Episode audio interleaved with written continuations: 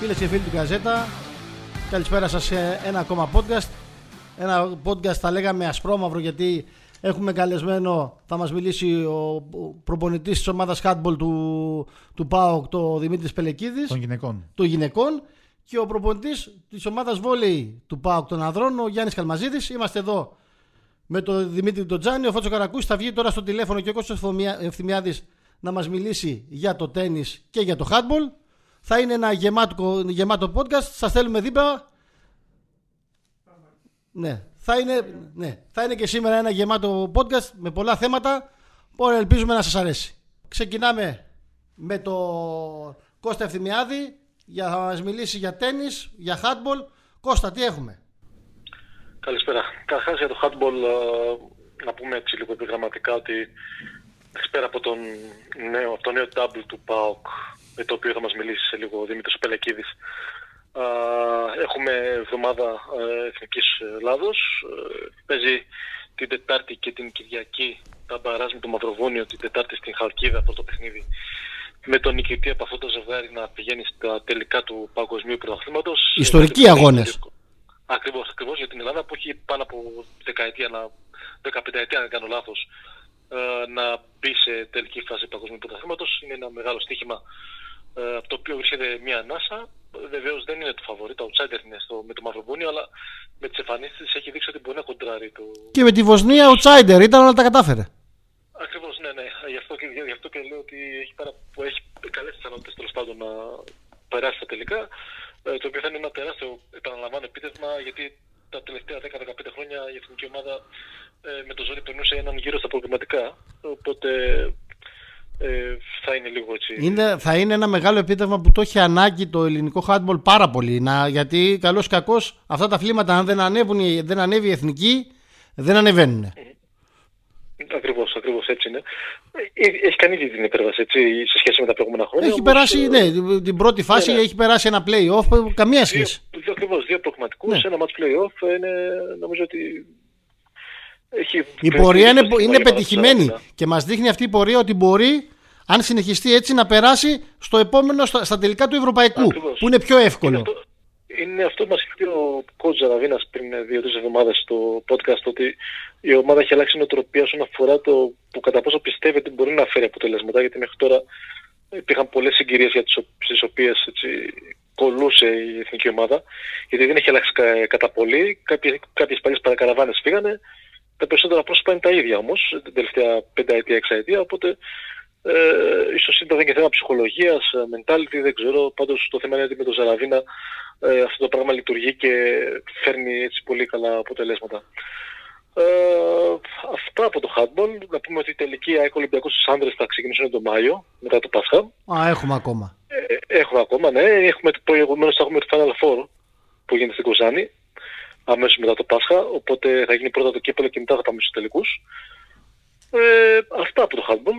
Ε, να πάμε και λίγο στο τένις. Ναι, ναι, να πάμε τένις. Και, εκεί όπου έχουμε την εβδομάδα του Στέφανου Τσιτσίπα, ο οποίος πάει να περισπιστεί τον τίτλο του στο Μοντε Κάρλο. Πριν από λίγο μάθαμε και τον αντίπαλό του στον δεύτερο γύρο, ο οποίος θα είναι ο Φάμπιο Φονίνι, ο Ιταλός, ο οποίος κέρδισε δύο ένα σε το Ρίντεντεκ από την Γαλλία. Ο Φονίνι έχει παίξει τρεις φορές με τον Τσιτσίπα και τις τρεις έχει χάσει. Ε, ο Στέφανος, ο οποίος είναι στο νούμερο πέντε της κατάταξης σταθερά, ε, έχει ένα ταμπλό το οποίο φαινομενικά του δίνει ελπίδες να φτάσει μέχρι τα μη τελικά. Ε, εκεί θα πέσει πάνω στον Σβέρεφ, εάν δεν κάνει κάποιο τσι, λάθος να το πω, δεν ξέρω πώς να το πω, τέλος πάντων ε, να έχει μια κακή στιγμή. Αυτό. Ε, νομίζω ότι έχει πολύ καλές πιθανότητες να προχωρήσει, θα φανεί στην πορεία. Το Τζόκοβιτς είναι κατεβαίνει κανονικά, ε. Είναι στο άλλο ah, μισό του ταμπλό. Mm-hmm. Ε, στα ημιτελικά θα πέσει με τον Σβέρεφ ή με τον Ρούμπλεφ, λογικά, παραλαμβάνω. Έτσι. Μπορεί να είναι και ο Σίνερ που είναι καθώς στο ταμπλό, είναι τρεις έτσι πιο δυνατοί αντίπαλοι. Αλλά πριν από αυτά, στα προημιτελικά πέσει πάνω στον Aliassime, ο οποίος τον είχε κερδίσει πρόσφατα στο...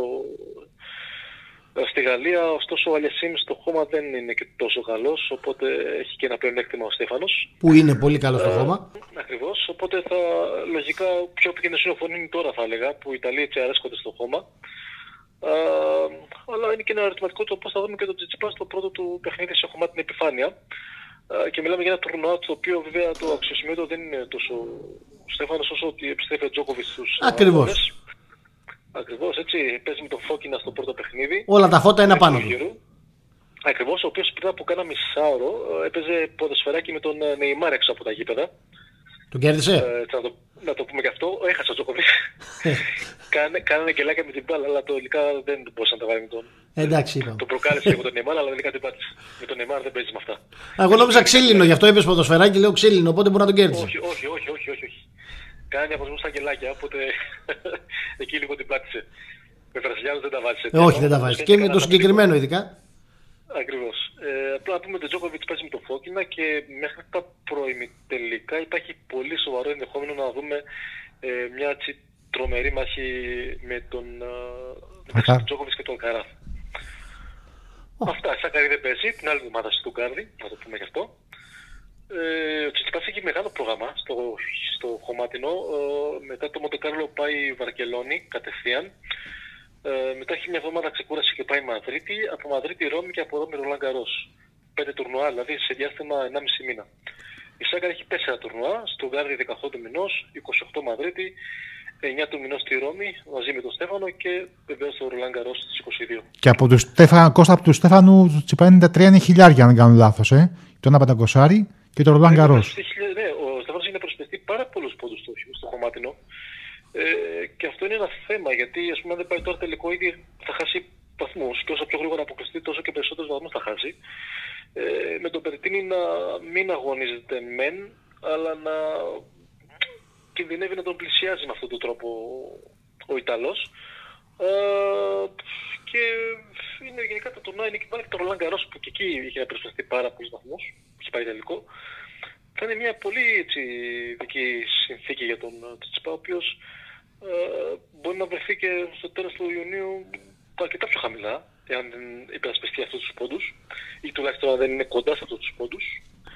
Οπότε νομίζω ότι θα έχει ένα μεγάλο ενδιαφέρον η, η περίοδος αυτή η καλοκαιρινή. Κώστα, Α, συγγνώμη, πες μας για τον αγώνα επίδειξης που είναι Δευτέρα του Πάσχα. Βεβαίως, βεβαίως, ναι, έχουμε στο Τατόι, είκοσι πέντε Απριλίου, Δευτέρα του Πάσχα, ε, τον Αλκαράθ, αυτόν τον νέο ναδάλα που λένε οι ίδιοι Ισπανοί, ο οποίος είναι στο νούμερο έντεκα του κόσμου, μαζί με τον Χουκάτς, ο οποίος είναι το νούμερο δώδεκα στον κόσμο αυτή τη στιγμή, τον Πολωνό. Ε, θα έρθουν στο πλαίσιο ενός Future Stars τουρνουά που γίνεται για μικρά παιδιά. Ε, πεντέμιση ώρα ο αγώνας για όσους ενδιαφέρονται να πάνε στο κλαμπ το, το οποίο είναι στο Τατόι. Ε, πολύ ενδιαφέρον παιχνίδι, θα έχει και μετάδοση από την Κοσμοτέ. Βέβαια είναι αγώνας επίδειξης, θα είναι πιο χαλαρά τα πράγματα. Ωστόσο δεν πάβει να είναι ένας αγώνας ανάμεσα στο, σε έναν εξαιρετικό Πολωνό και σε έναν ταινίστα ο οποίος Ε, όλα δείχνουν ότι σε δύο με τρία χρόνια το πολύ θα είναι το νούμερο ένα στον κόσμο. Αυτή είναι η πρόληψη δικιά μου τουλάχιστον. Ε, αν όχι ένα, στο δύο σίγουρα, και μαζί με τον Μετβέντεφ, γιατί μιλάμε για έναν αθλητή με τεράστια προσόντα. Πες το εσύ για να μην το λέω εγώ. Και εδώ θα είμαστε και θα τα πούμε πάλι όταν θα έρθει η ώρα. Ωραίος Κωστά, να είσαι καλά, σε ευχαριστούμε. Καλή συνέχεια παιδιά. Γεια, γεια. Γεια σας. Συνεχίζουμε με το handball. Μας μίλησε ο Κώστας για, την, για το νέο double της γυναικείας ομάδας handball του ΠΑΟΚ. Μαζί μας έχουμε τον τεχνικό, τον Δημήτρη Πελεκίδη. Ε, coach, καλησπέρα. Καλησπέρα.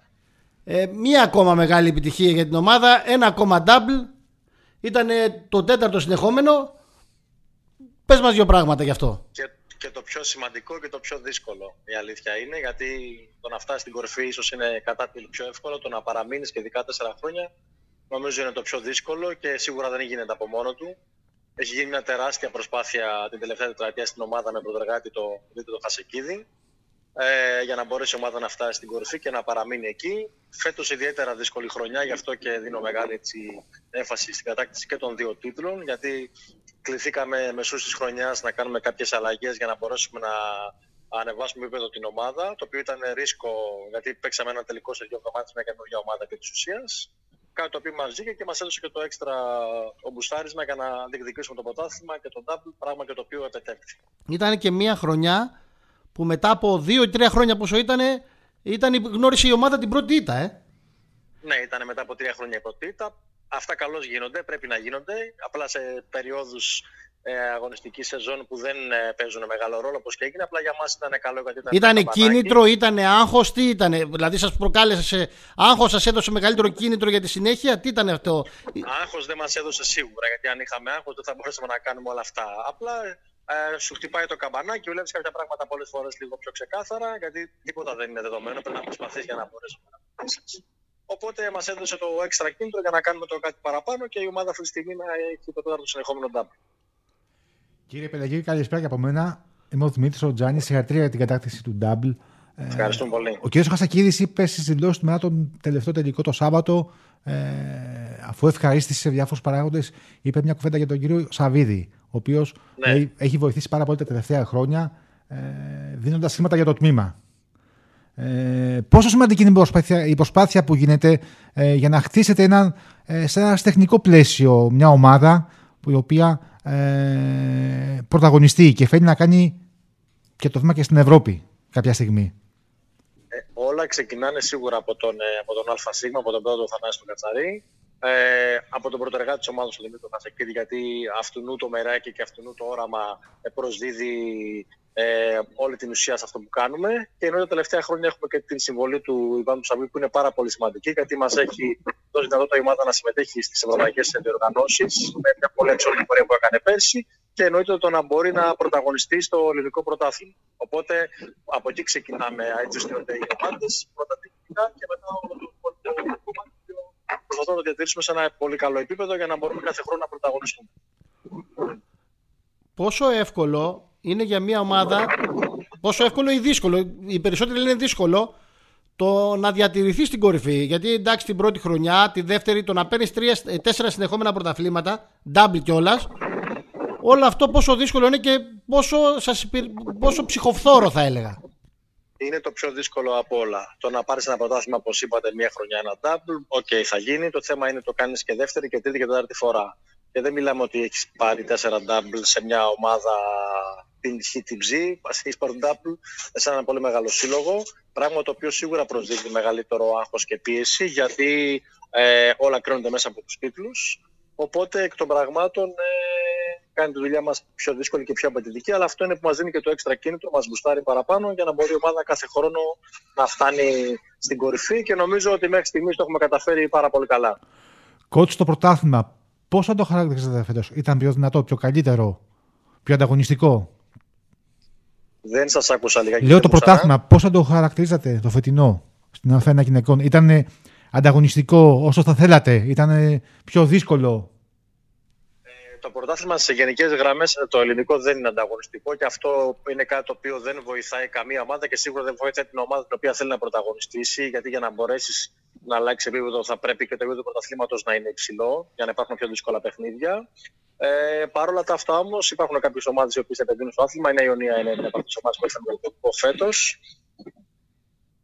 Ε, οπότε σίγουρα θα θέλαμε ένα, ένα πιο ανταγωνιστικό πρωτάθλημα, κάτι το οποίο από ό,τι φαίνεται την επόμενη χρονιά θα είναι, γιατί ε, με, τις, ε, με τα χρήματα που πήραν οι ομάδες από τις στοιχηματικές εταιρείες, ε, νομίζω ότι κάποιες ομάδες θα επενδύσουν πάνω στο κομμάτι αυτό. Οπότε σίγουρα να μένουμε κάτι, ένα πρωτάθλημα πιο ανταγωνιστικό, πράγμα το οποίο θα μας βελτιώσει και εμάς ε, σαν ομάδα.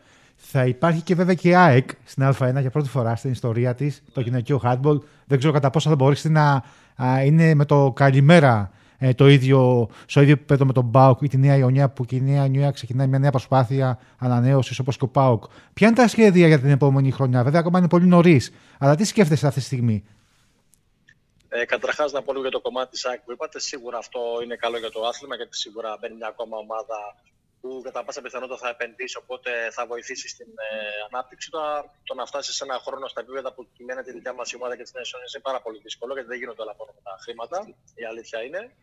Ε, τώρα, όσον αφορά τη δικιά μας την ομάδα, ο στόχος ε, παραμένει ως έχει. Δηλαδή, είναι εννοείται η κατάκτηση, η διατήρηση των σκήτρων στο εγχώριο πρωτάθλημα, μιλάμε πάντα για το βάθρο και για το κύπελο, και ο διακάης μας πόντος που είναι μια πολύ καλή πορεία στην Ευρώπη. Εντάξει, αυτό εξαρτάται από πάρα πολλούς παράγοντες, αλλά το σημαντικό είναι ότι εμείς έχουμε βάλει τις βάσεις και κάθε χρόνο προσπαθούμε να βάλουμε ένα λιθαράκι παραπάνω για να μπορεί η ομάδα να κάνει την υπέρβαση και στο κομμάτι αυτό. Και επίσης αυτό θέλω να πω ότι αραγώσκει σε αυτή την προσπάθεια, γιατί το ξέχασα πριν, ο κ. Τσαλόπουλος, που είναι βασικός χορηγός της ομάδας μας, ο όπου η συνδρομή του είναι πάρα πολύ σημαντική σε όλο αυτό το έργο που έχουμε καταφέρει μέχρι στιγμής. Ποια παίκτρια θα ήταν έτσι, κατά τη γνώμη σας, από τον ΠΑΟΚ η αποκάλυψη της χρονιάς, αν, αν θα επιλέγατε μια παίκτρια που σας εξέπληξε ευχάριστα?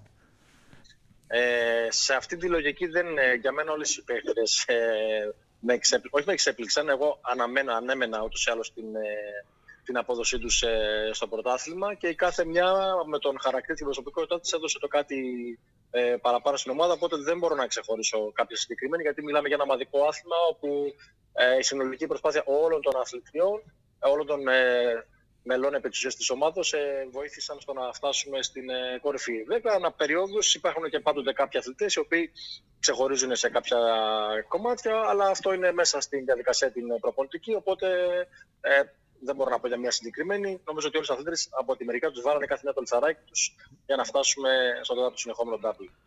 Ποιο είναι το όνειρο του Δημήτρη του Πελεκίδη ε, με τον ΠΑΟΚ? Ε, θέλει να συνεχίσει αυτό το σερί, θέλει, θα, θεσσαγωγικά θα θυσίαζε αυτό το σερί για κάτι πολύ μεγάλο στην Ευρώπη, θα προσπαθήσει και τα δύο? Ποιο είναι το όνειρο το, το δικό σου?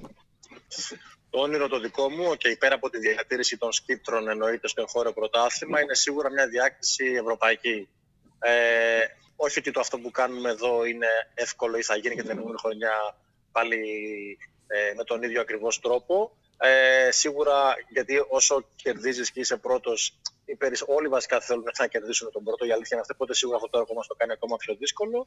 Αλλά σίγουρα το μεγάλο όνειρο και το δικό μου, αλλά νομίζω είναι και της ομάδας, γιατί οι φιλοδοξίες μας πρέπει να πάνε πακέτο για να μπορέσουμε να κάνουμε το κάτι παραπάνω. Είναι σίγουρα α, μια διάκριση στην Ευρώπη, ό,τι αυτό και αν συνεπάγεται, και εννοείται η διατήρηση και των σκύπτρων στο χώρο πρωτάθλημα.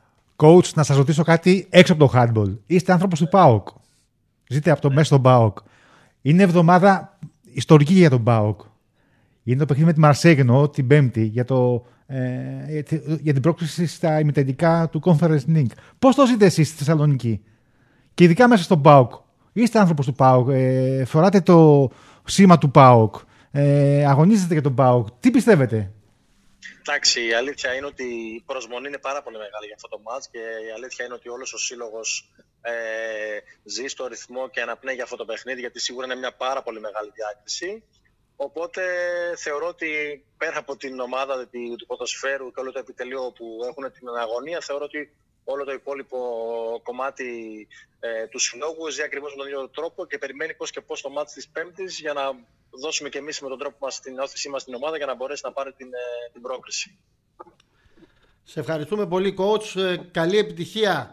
Και εγώ σας ευχαριστώ. Και τα επόμενα καλά. χρόνια. Καλή επιτυχία γενικώς σε όλες τις ομάδες του χάντμπολ, να πάει καλά, έτσι, γιατί το έχει ανάγκη το χάντμπολ να ανέβει ακριβώς, ακόμα περισσότερο. Ακριβώς. Να ανέβει η εθνική, να ανέβουν όλα. Να είστε καλά. Και εδώ θα είμαστε σε όλες τις επιτυχίες να τα λέμε. Σε ευχαριστώ πάρα πολύ. Έλε, και εγώ, να είστε καλά, καλή συνέχεια. Αφήνουμε το handball, πάμε στο λατρεμένο βόλεϊ. Μαζί μας έχουμε. Μένουμε Θεσσαλονίκη. Μένουμε Θεσσαλονίκη και μένουμε και ΠΑΟΚ. Όχι μόνο Θεσσαλονίκη, μένουμε και Θεσσαλονίκη, μένουμε και ΠΑΟΚ. Μαζί μας έχουμε το τεχνικό της ανδρικής ομάδας βόλεϊ του ΠΑΟΚ, τον Γιάννη τον Καλμαζίδη. Coach, καλησπέρα. Καλησπέρα, καλησπέρα. Θα μιλήσουμε και για το κύπελο στην Γλυφάδα, αλλά και ουσιαστικά για τον τελικό της Τετάρτης. Ε, εντός και εκτός εισαγωγικών, τελικός Τετάρτης με τον Παναθηναϊκό. Ναι. Μπορεί να είναι ένα πολύ σημαντικό παιχνίδι. Μάλλον είναι ένα σημαντικό παιχνίδι. Τώρα, αν είναι τελικός, δεν το ξέρουμε ακόμα. Θα ναι. Σωστό, σωστό. Πάμε όμως πρώτα να ξεκινήσουμε με τη, με τη Γλυφάδα. Ένα κύπελο, το τρίτο δικό σου, με την, στον πάγκο του ΠΑΟΚ, τέταρτο του ΠΑΟΚ συνολικά. Η ομάδα πήγε στη Γλυφάδα, ε, θα έλεγα λίγο πεσμένη αγωνιστικά, έδειξε όμως στα, κρίσιμα, στα δύο κρίσιμα παιχνίδια, στον ημιτελικό και στον τελικό, ότι ανέβασε στροφές. Πώς το είδες, πώς τα είδες εσύ τα δύο παιχνίδια? Έτσι είναι, έτσι είναι. Ε, όχι πεσμένη αγωνιστικά τόσο όσο, ναι, είχαμε κάνει τρεις ήττες ε, με Παναθηναϊκό, Ολυμπιακό και Σύρο πριν ε, μπούμε στο, στο τελικό του κυπέλου. Γενικώς ότι ξεκίνησε η β' φάση πολύ άσχημα. Ναι, πολύ άσχημα. Ήμασταν ε, λίγο άτυχοι σε αυτή τη φάση, γιατί μας έτυχαν διάφορα προβλήματα μέσα στην ομάδα με COVID και με τραυματισμούς, που ενώ είχαμε πολύ σταθερή πορεία όλο το, όλο το διάστημα του πρωταθλήματος και ήμασταν αγωνιστικά πολύ καλά, μας έτυχαν εκεί την περίοδο και δυστυχώς μας κόστισε και βαθμολογικά για το πρωτάθλημα. Αλλά μόλις επανήλθαν τα παιδιά που είχαν τα θέματα, ε, δείξαμε ένα πολύ καλό και δυνατό αγωνιστικό, αγωνιστική εικόνα δείξαμε και καταφέραμε να πάρουμε και τον ημιτελικό κόντρα στον Ολυμπιακό σε ένα πολύ δύσκολο παιχνίδι και, και μετέπειτα και στον τελικό με τη Σύρο, που πιστεύω ότι ε, ήμασταν κυρίαρχοι και στα δύο παιχνίδια και καταφέραμε να πάρουμε και το κύπελλο. Με δεδομένο το ότι αυτό που είπες και εσύ, ότι ο Β' γύρος ξεκίνησε πολύ άσχημα. Και όχι μόνο στα αποτελέσματα, αλλά και στην εικόνα της ομάδας. Υπήρχε άγχος εν όψει της Γλυφάδας? Ε, δεν ξέρω, η εικόνα. Η εικόνα σίγουρα δεν ήταν αυτή που θέλαμε. Με δε, η εικόνα ε, ήταν, δεν ήταν αυτή που μας είχε συνηθίσει στην πρώτη φάση που ε, μετά ναι, τα πρώτα δύο παιχνίδια έδειχνε ανίκητος ο ΠΑΟΚ. Ναι, ναι, αλλά... δεν θα συμφωνήσω ότι η, εικόνα, η αγωνιστική εικόνα ήταν πολύ μεγάλη διαφορά. Θέλω να πω ότι δεν έπεσε η απόδοσή μας ε, ε, με τα παιδιά που παίζανε. Απλώς ε, είχαν αυτά τα, τα, τα προβλήματα με, με παιδιά που δεν μπορέσαν να παίξουν. Και λόγω του ραματισμού και λόγω COVID που... εντάξει, μας κόστισε, απλώς υπήρχε αγωνιστική εικόνα, υπήρχε θέληση, υπήρχε προσπάθεια. Δεν είναι μια εικόνα που μας προβλημάτισε λόγω του ότι ε, γιατί δεν παίζουμε καλά. Ξέραμε τους λόγους και δεν μας προβλημάτισε από αυτή την άποψη. Σίγουρα δεν ήρθαν τα αποτελέσματα που θέλαμε, αλλά εμείς όλοι μας έχουμε εμπιστοσύνη στην, και στην ομάδα και σε αυτά που κάνουμε. Και Ε, μόλις επανήρθαν τα παιδιά, επανήρθε και η απόδοση και, σε, και οι, επανήρθαν και οι νίκες. Ε, αυτό πιστεύω έγινε. Και ήρθε και η κατάκτηση του, του κυπέλου. Πόσο σημαντικό Έτσι. είναι αυτό, δηλαδή το, μια ομάδα να, να έχει πάντα ένα τίτλο, όχι ότι δεν κυνηγάει και το δεύτερο? Ε, σίγουρα είναι, ένας τίτλος είναι πάντα... πολύ μεγάλο πράγμα για, για κάθε, για οποιαδήποτε ομάδα. Ειδικά και ο ΠΑΟΚ τα τελευταία χρόνια έχει, έχει δείξει ότι είναι μέσα στους τίτλους. Και είναι οπωσδήποτε πολύ σημαντικό για μας. Ε, αλλά αυτό που κυνηγάμε αυτή τη στιγμή είναι και το πρωτάθλημα. Μπορούμε, έχουμε δείξει ότι μπορούμε να κερδίσουμε όλες τις ομάδες. Έχουμε φυσικά χάσει και από τις ομάδες που διεκδικούν τον τίτλο, αλλά μπορούμε να είμαστε πολύ ψηλά. Αλλά θα δούμε, θα δούμε τώρα ένα, ένα συν με το κύπελο. Είναι εκτός το, το κύπελο σαν κύπελο, είναι και η ψυχολογική όθηση που μας δίνει για την συνέχεια και πιστεύω πως θα γίνουν πολύ σκληρά παιχνίδια αυτά που, που μένουν. Και ένα από αυτά που μένουν είναι και την Τετάρτη. Είναι με τον Παναθηναϊκό, είπα ουσιαστικά τελικός, γιατί για τον ΠΑΟΚ είναι τελικός. Άμα δηλαδή ο ΠΑΟΚ δεν καταφέρει να κερδίσει... Ναι, ναι, ναι. Ε, το κάθε παιχνίδι είναι τελικός για μας. Από, από το προηγούμενο δηλαδή που... παίξαμε την Κυψιά, ήταν και αυτός τελικός. Έτσι το, έτσι το αντιμετωπίζουμε, γιατί έχει, έχει ξεφύγει ο Παναθηναϊκός βαθμολογικά. Κυνηγάμε ε, τον Παναθηναϊκό. Όλοι, όλοι, όλοι κυνηγάμε. Όλες οι ομάδες είναι μέσα, μέσα στο, στο παιχνίδι για διεκδίκηση του τίτλου και είναι πάρα πολύ αμφίροπο το... Αστεία, το... αστεία, δεν περίμενα ότι θα ήταν έτσι. Ήμουν ο πρώτος που, έλεγα, που έγραφα κιόλας και έλεγα ότι για τα play-off, έτσι όπως έχει γίνει όμως τώρα, με δεδομένο ότι δεν έχει ξεφύγει κάποια ομάδα που ξέφυγε πέρσι, ναι, το ενδιαφέρον είναι απίστευτο. Βέβαια, το ενδιαφέρον είναι απίστευτο για μας. Για σας είναι τρομερά ψυχοφθόρο, γιατί μία ήττα δεν την καλύπτεις με τίποτα. Έτσι ακριβώς. Ε, δεν θα ήταν έτσι αν... αν ναι, γιατί άμα πήγαινες play-off δεν είχες. Ας χάσω ένα μάτς. Αν χάναμε ένα παιχνίδι εκεί πέρα στην αρχή του, του, της τελικής φάσης, πιστεύω θα ήμασταν πολύ μπροστά βαθμολογικά. Αλλά μετά αν και τα... ναι, γιατί μετά ο, ο τραυματισμός και το ο COVID δεν μπορεί να του πεις μην έρχεσαι τώρα γιατί παίζω. Έτσι ακριβώς, έτσι ακριβώς. Όλες οι ομάδες έχουν πληγεί κάποια στιγμή. Απλώς ήμασταν, θα έλεγα, λίγο πιο άτυχοι από τις άλλες που μας κόστησε στην συγκεκριμένη περίοδο που παίξαμε τρία παιχνίδια. Και στη β' φάση ήταν και τα ντέρμπι συνεχόμενα. Στη β' φάση, ναι, ναι, ναι. Ενώ ε, οι υπόλοιπες ομάδες το ξεπεράσανε λίγο πιο ανώδυνα και λίγο πιο νωρίς. Ε, τι να κάνουμε, αυτά συμβαίνουν και προσπαθούμε να επανέρχομαι και να παλέψουμε και στη συνέχεια. Πού πιστεύεις ότι θα κρυθεί το ντέρμπι της Τετάρτης? Είναι δύο ομάδες ισοδύναμες, μας έχουν δώσει ωραία παιχνίδια. Ναι. Ε, πολύ δύσκολο να το... άμα το ήξερα θα ήταν ευτύχημα. Αλλά και οι δύο ομάδες, όπως είπες, είναι ισοδύναμες. Ε, πρέπει να παίξουν, και οι δύο ομάδες πρέπει να παίξουν καλά για να, σε όλους το, το, τους τομείς για να κερδίσουν. Ε, δεν φτάνει να είσαι μόνο καλός στο μπλοκ ή μόνος, μόνο καλός στην επίθεση.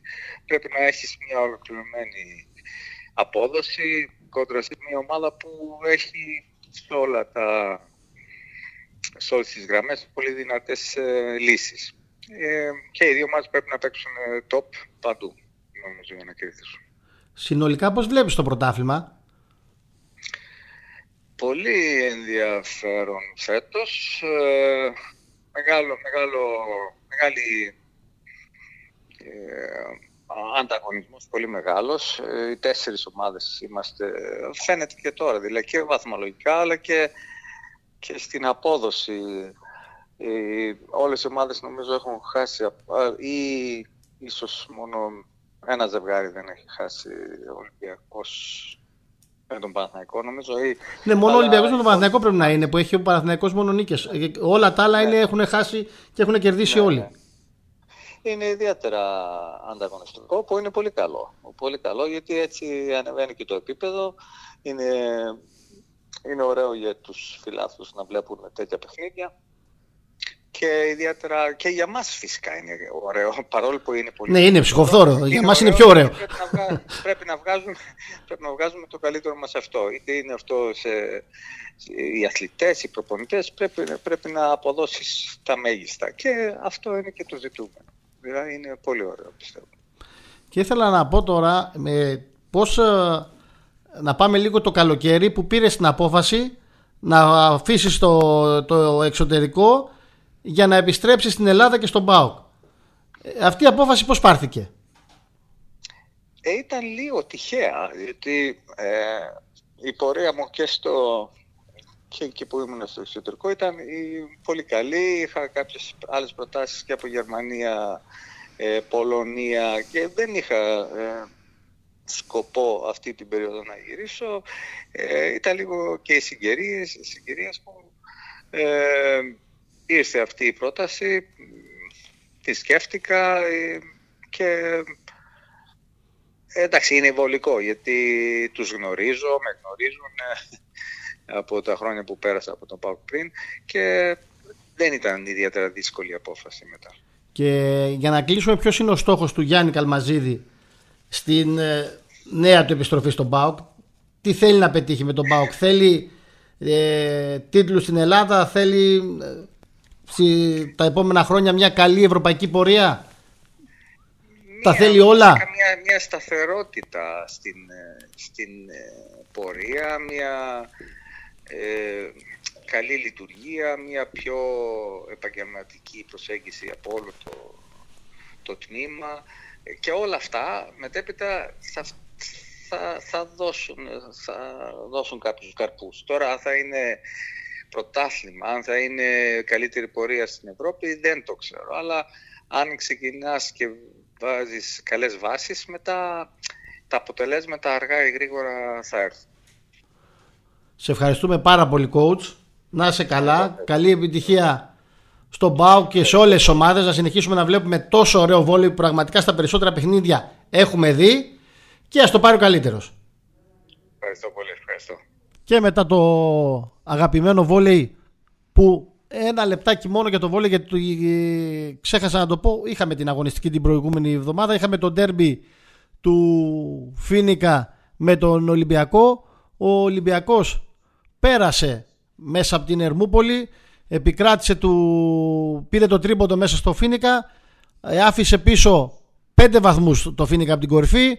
Οι Πειραιώτες παραμένουν στη δεύτερη θέση, δύο βαθμούς πίσω από τον, από τον Παναθηναϊκό, και έχουμε τώρα την Τετάρτη το μεγάλο ντέρμπι του Παναθηναϊκού με τον ΠΑΟΚ. Με αυτό μιλήσαμε και με τον uh, Γιάννη τον Καλμαζίδη. Πάμε όμως τώρα στον Δημήτρη, τον Τζάνι και το Πόλο. Έχουμε πολλά και σημαντικά θέματα, Δημήτρη. Πολλά και σημαντικά. Αυτή τη στιγμή όμως έχουμε και επεισόδια που διαβάζουμε. Είναι επί του Περιστέριου πραγματικά, ε, Φώτη, ε, στο Περιστέρι, ε, όπου έπαιζε ο Γυμναστικός Σύλλογος με τον ΠΑΟΚ το τρίτο παιχνίδι που θα οδηγούσε με τον νικητή να πηγαίνει στα play-off. Ήταν ένα-ένα η σειρά. Ε, όπως διαβάζουμε και από το Aqua Feed, να πούμε και την πηγή, ένα και είκοσι τέσσερα πριν από το τέλος του αγώνα, και ενώ το σκορ ήταν οκτώ οκτώ, οπαδοί των κυπαιδούχων εισέβαλαν στον αγωνιστικό χώρο με κοντάρια και κυνήγησαν παίκτη του ΠΑΟΚ. Είχε ξεκινήσει ε, ένας ε, διάλογος ανάμεσα στον παίκτη του ΠΑΟΚ ε, με τους οπαδούς. Ε, αυτές είναι οι πρώτες πληροφορίες. Ε, η αστυνομία ζήτησε να εκενωθεί το γήπεδο, ε, το κολυβητήριο στη Χωράφα. Ε, δεν υπάρχει κάτι νεότερο αυτή τη στιγμή. Πραγματικά είναι επί του πιεστηρίου, ε, και δεν ξέρουμε αν το παιχνίδι έχει ξεκινήσει ή έχει διακοπεί. Αυτά θα τα. Τέτοιο, ο, ο κόσμος μπορεί να τα διαβάσει και στον Καζέτα. Θα κάνουμε το ρεπορτάζ μόλις τελειώσουμε ε, το podcast. Ε, Συνέχισε όμως για το Πόλο. Ήταν το τρίτο παιχνίδι της σειράς, ε, το βράδυ, γιατί ο Εθνικός Χανιά πάλι για την πρόκληση στα play-off του πρωταθλήματος της Α1. Ε, βέβαια, ε, τις προηγούμενες μέρες κυριάρχησε ο Ολυμπιακός στο Champions League. Η εντός έδρας ήταν από τη Φερεντσβάρος οκτώ δέκα, ε, που ουσιαστικά τον ε, θέτει ε, εκτός Final οκτώ του Champions League. Ένας Ολυμπιακός που ξεκίνησε το μεγάλο φαβορί για να το κατακτήσει. Μεγάλο είχε το... όμως μεγάλη ατυχία. Σε σημαντικά παιχνίδια του έλειπαν παίχτες με το λόγο κορονοϊού. Ε, είχε κάνει πολλές απουσίες. Έχει... Κάνει τέσσερις ήττες στα τελευταία πέντε παιχνίδια, στους τελευταίους τρεις μήνες περίπου, ο Ολυμπιακός. Και εκεί που φάνταζε ότι έπαιζε για την πρώτη θέση στον ομιλό του μαζί με την Πρέσια, ξαφνικά βρέθηκε με να παίζει ένα τελικό με τη Φερεντσβάρος, ε, η οποία ήταν τρεις βαθμούς πίσω, ήταν μάλλον ισόβαθμη. Ήρθε η Φερεντσβάρος νίκη μέσα στον Πειραιά, δεκαοκτώ καθαρά. Ε, όχι μόνο είναι στο τρία συν τρία η Φερεντσβάρος, δύο αγωνιστικές πριν από το τέλος. Έχει και τον αγώνα. Έχει και την ισοβαθμία υπέρ, υπέρ της. Όπως τον έχει και την ισοβαθμία και η Μπάρτσελόνα με τον Ολυμπιακό, που είναι στους τέσσερις βαθμούς. Δύο αγωνιστικές πριν από το τέλος. Ουσιαστικά αυτές οι ομάδες. Ουσιαστικά θέλει ένα θαύμα ο Ολυμπιακός. Να πάρει τα δύο παιχνίδια με την Νόβι Μπέογκραντ στον Πειραιά και την Δυναμό τη Φλίδα στη Γεωργία, και πάλι δεν του φτάνει. Και να τα χάσουν κι άλλοι. Ε, να χάσουν ένα και άλλοι. Να, να, να, να κάνουν ε, ε, φέλη συνδυασμό αποτελεσμάτων. Αυτό είναι το σημαντικό πλέον. Δεν έχει την τύχη στα χέρια του Ολυμπιακός όπως το είχε μέχρι τώρα. Ε, Άσχημη εξέλιξη από τον Ολυμπιακό, ο οποίος επένδυσε πάρα πολλά με, την, με τον ερχομό του Φιλίποβιτς, του Μπούσλε. Ε, αλλά φάνηκε ότι δεν αντικαταστάθηκαν όπως θα έπρεπε κάποια παιδιά που έφυγαν, Έλληνες.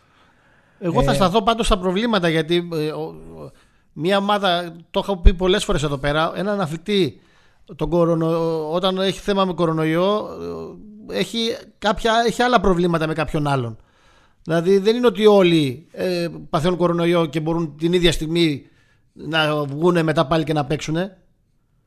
Το θέμα του Ολυμπιακού έχει επενδύσει πάρα πολύ φέτος ε, στο Champions League. Δεν του βγαίνει. Μαθηματικές είναι οι ελπίδες. Ποτέ στον αθλητισμό δεν ξέρεις τι μπορεί να συμβεί. Οι μαθηματικές ελπίδες, και πλέον στρέφει την προσοχή του στις εντός έδρας διοργανώσεις. Που δεν έχει αντίπαλο ουσιαστικά. Ε, με απαρχή το θα φάνουμε το Σαββατοκύριακο αν θα τον επηρεάσει αυτή η εξέλιξη στο Champions League. Έχει το Final Four του κυπέλου. Άντρες, γυναίκες στη Λάρισα. Όπως θα, και πέρσι, θα είμαι εκεί, όπως τα κάνει πέρσι η ΚΟΕ μαζί στη Βουλιαγμένη. Φέτος ε, τα φιλοξενεί η Λάρισα. Ε, το Σάββατο στους άντρες είναι Ολυμπιακός ΑΕΚ ημιτελικός και Ιδραϊκός Βουλιαγμένη. Λογικά θα δούμε τελικό Ιδραϊκό ε, Βουλιαγμένης, και θα, λέω για, να δούμε πώς τον επηρεάσει, γιατί πριν από δύο περίπου εβδομάδες ε, έσωσε το αίτητο στο πρωτάθλημα με τη Βουλιαγμένη στο τέλος Ολυμπιακός.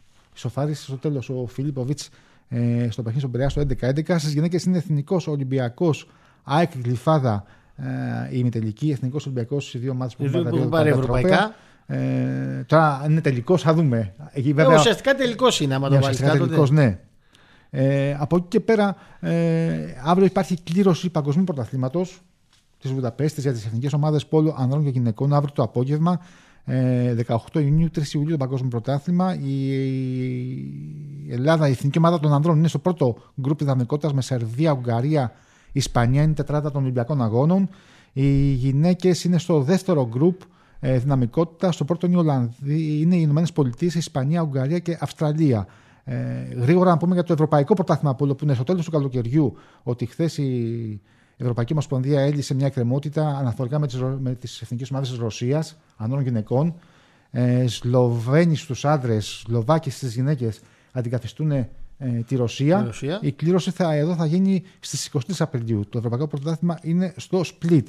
Σήμερα έχει κάποια παιχνίδια γυναικών ε, για να ολοκληρωθεί σιγά σιγά α, η πρώτη κανονική περίοδος του πρωταθλήματος και να πάμε σιγά σιγά στα play-off. Ένα πρωτάθλημα είκοσι δύο αγωνιστικών ε, που από ένα σημείο και μετά είναι τόσο μεγάλη διαφορά δυναμικότητας ανάμεσα στις ομάδες ε, που ξέρεις, ε, χάνει και το ενδιαφέρον του με είκοσι δύο αγωνιστικές πρωτάθλημα. Ε, να πούμε στα play-off, βέβαια ο Ολυμπιακός ε, δεν βλέπουμε πόσο μπορεί να χάσει το πρωτάθλημα. Που Βουλιαγμένη, Εθνικό, Γλυφάδα, θα δούμε πώς θα ε, κυλήσει. Ε, αυτά να πω το πολύ, πολύ βασικά. Και βέβαια να δούμε τι εξελίξεις υπάρχουν στο Περιστέρι, στο παιχνίδι του Περιστερίου με τον ΠΑΟΚ. Ναι, αυτό θα τα έχουμε στο. Να στο πούμε καζέτα. Πολύ γρήγορα, πριν κλείσουμε, Φώτη, δύο ακόμα πράγματα για την κολύμβηση. Δεν θα μας βαρέσει. Η κολύμβηση, ο Αντρέας Βαζέσου πέτυχε στη Στοχόλμη στο Σουηδικό Πρωτάθλημα Πανελλήνιο ρεκόρ στα διακόσια μέτρα ελεύθερο με ένα σαράντα έξι ενενήντα τέσσερα. Και φυσικά μην ξεχάσουμε τα κορίτσια της Εθνικής Ομάδας Ανσάμπλ σε ρυθμική γυμναστική. Έπειτα από είκοσι σχεδόν χρόνια η ομάδα του Ανσάμπλ ανέβηκε σε... στο ψηλότερο σκαλί βάθρους σε ένα παγκόσμιο πρωτάθλημα, παγκόσμιο κύπελο στη Σόφια. Μια νέα ομάδα που παρουσιάσαμε και πριν από δύο-τρεις μέρες στον Γκαζέτα, μια ομάδα που ξεκινάει προσπάθεια για να προκριθεί στους Ολυμπιακούς Αγώνες και ήδη έχει κάνει ένα πολύ καλό ξεκίνημα και στον Παγκόσμιο Κύπελλο που έγινε, τον πρώτο αγώνα που έγινε στο Παλαιό Φάλιρο πριν από δεκαπέντε μέρες και τώρα στη Σόφια με το χρυσό μετάλλιο ε, στις τρεις κορδέλες και στις δύο μπάλες. Και με το άγχος μην πάθει τίποτα ο Δημήτρης Τζάνης, γιατί έτρεχε, ε, με κόλλησε τώρα, θα αρχίσω να τρέχω κι εγώ mm. τέτοιο, αλλά εντάξει, το βλέπω καλά. Φίλες και φίλοι του Γκαζέτα, αυτό ήταν ε, και σήμερα το podcast. Εντάξει, είχαμε δύο καλεσμένους. Είχαμε σήμερα τον Δημήτρη Πελεκίδη, τον προπονητή το του handball γυναικών του ΠΑΟΚ που κατέκτησε το πρωτάθλημα. Είχαμε τον Γιάννη Καλμαζίδη, προπονητή του ανδρικού τμήματος βόλεϊ, επίσης του ΠΑΟΚ, που κατέκτησε κύπελο και παίζει με τον Παναθηναϊκό σε έναν τελικό, όπως και ο ίδιος παραδέχτηκε. Είχαμε θέματα για το τένις, είχαμε πόλο. Σας ευχαριστούμε πάρα πολύ. Εδώ θα είμαστε και την άλλη εβδομάδα.